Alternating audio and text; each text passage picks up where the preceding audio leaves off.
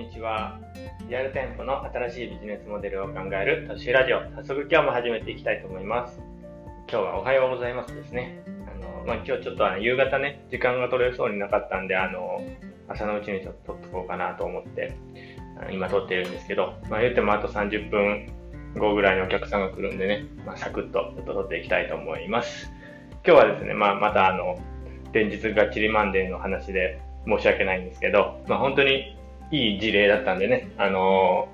ー、ちょっと共有させてもらいたいなと思ったんで、ちょっとあの今回はあのクオール薬局、あの、まあ、薬局ありますよね。そのクオール薬局からこう学べることというか、あのーまあ、応用できることっていうのをちょっと話していこうかなと思います。で、あのーまあ、これもがっちりマンデーでやってた、あのーまあ、クオール薬局の話なんですけど、まあ、このクオール薬局っていうのはマンツーマン門前薬局っていうのをやってるんですね。まあ、どんなことかっていうと、病院に合わせたあの一つの病院とこうあの、まあ、タッグを組むみたいな感じで業務提携みたいなことをして、あの、まあ、その病院にそのクオール薬局が門前薬局としてあの単体で入るみたいな、まあ、そういう感じなんですね。で、そのクオール薬局はあのまあ、一緒にやりましょうっていうだけじゃなくって、その病院に合わせたあの内装に仕上げるんですよね、薬局の内部を。例えばあの小児科だったらキッズスペースを多く取るとか、整骨、あの、まあ、整骨院っていうか、まあ、整骨院は病院じゃないですね。あの、まあ、あの骨折とかねしてるあの整形外科かあのだったらあの椅子をちょっと高めにして、あの足骨折してる人とかがいたりするんでね、椅子を高めにしてちょっとこう立ち上がりやすいようなあの作りにしたりとかっていう感じで、その病院に合わせた内装にするっていう感じなのことをやって、こう店舗数とか売り上げを伸ばしてるっていうのと、もう一つあの調剤に特化してこう店舗を展開してるってことなんですね。まあ、どういうことかっていうと、スーパーとかコンビニとかの中に小スペースであの薬局をいっぱい開いていってるんですね。それができるのがその調剤に特化してるからっていうことなんですけど、まあ、あの薬局って結構大きくってね、いろいろ品揃えもあったりっていう薬局もあったりするんですけど、そうなってくるとあの競合がね、スーパーとかコンビニになってくるんですよね。ただクオール薬局はあのそれをせずに調剤に特化することによって、あのスーパーとかコンビニと共存して、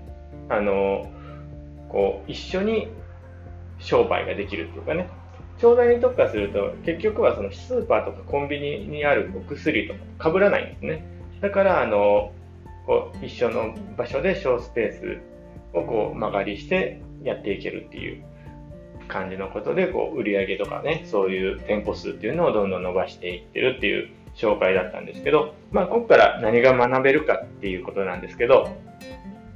まああのここは一つポイントを置いてあの紹介すると、誰かと一緒にするしてるってことですね。誰かと協力してすることで、あの自社の価値を上げて収益も上げているっていう、まあ、病院と提携するであったりとか、スーパーコンビニと提携してるっていうことですよね、このクオール薬局でいうと。じゃあここからあの、まあ、自分にね置き換えて何ができるのかっていうところがやっぱ大事だと思うんですけど、まああのまあ、うちだったら美容院、まあ、あのカフェとか飲食店とか雑貨屋さんとかね、いろいろ、まあ、されてる人もいると思うんですけど、自社に置き換えた時にこうどう応用できるか、何か思いつくことってありますかね。ちょっと自分でも考えてほしいんですけど、そうですね、まあ僕がまあパッと思い浮かぶので言うと、やっぱりこう誰と協力するかっていうことになってくると思うんですけど、まあ、美容院と飲食店とか、まあ、美容院と雑貨屋、カフェ、本屋さんとか、まあ、今うちで実際にやってるのは結婚相談所と業務提携をしてやってることとかがあったりするんですけど、まあ、誰と協力することで価値を上げれるかということですね、自社の価値を。で、その、あの誰と協力するっていう人がいるのであれば、それは誰なのかっていうことを考えるということなんですけど、まあ、実際うちで今やってるあの業務提携、さっきちらっと話をした結婚相談所のことをちょっと話をすると、あの今ねこ結婚相談所に登録してくれてる、まあ、あの男性の会員さんですよね。要は会員さんをこううちに来てもらうことによってこうかっこよく外見をね変身させてあげるというか整えてあげるっていうことを、まあ、初回無料でやるっていう業務提携の仕方を今やってるんですよね。まあそうすることでこうだから次来る時からはまあ普通に料金をいただくわけなんですけど、ま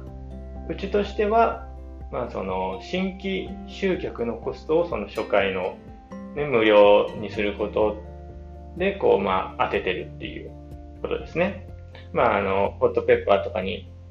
集客するために出したらね月ごまんとかはちまんとかかかってくるんで、まあそれをまあひとり何万とかでねこう考えてやったら何人いけるかなとかっていう感じでこうコストを捉えてる。でまあその後にこうリピートできてくれたらまあそれが収益につながると。でまあ結婚相談所の方からするとまあその外見を磨くっていうことにまあうちが協力することによってその結婚相談所としての価値が高まるっていうことですね。でまあその来てくれる会員さんお客さんからすれば、まあ、あの自分が、ね、こうどう自分を、まあ、アピールしたりとかねあのこうどうよく見せるのかっていうのがわからないっていう方っていうのをいると思うんで、まあ、そういう方に向けてそれをこうプロデュースしたりっていうことですね。まあそこにまあその初期費用っていうのがそこそんなにこうかからないっていうメリットもあるっていう、まあ、さん社にこうメリットがあるような形でこう業務提携を今してるわけなんですけど、まあ、そういうことをちょっとこの自分の業種として考えていくっていうことですね。まあ、結局ね結構、あのー、これからの時代ひとりいっ社とかでだけでね、あのー、こう価値を高めていくっていうのはなかなかあのまあ、できなくもないんですけど、まあ、あのハードルも高いし限界もあるっていうところが結構あると思うんですよね。であの、まあ、それが、まあ、どうしたらこうも自分の価値を自社の価値を、ね、高めれるかっていうと、まあ、今日のまとめになるんですけど、まあ、本当にさっきも言ったように誰かと協力してね自分の価値自社の価値っていうのを上げれる方法はないかっていうのを考える。で あ, あるとしたらそれは誰なのかっていうのをまた考えるっていうことに尽きると思うんですよね。まあただあのここにはねこう自社の価値を上げる努力をしなくていいというわけじゃなくて自社の価値を上げる努力はもうあの、まあ、当然するとしてっていうのは前提にあるんでねそこはちょっと忘れずに覚えておいてもらいたいところかなと思います。でね実はこの、まあ、余談としてあの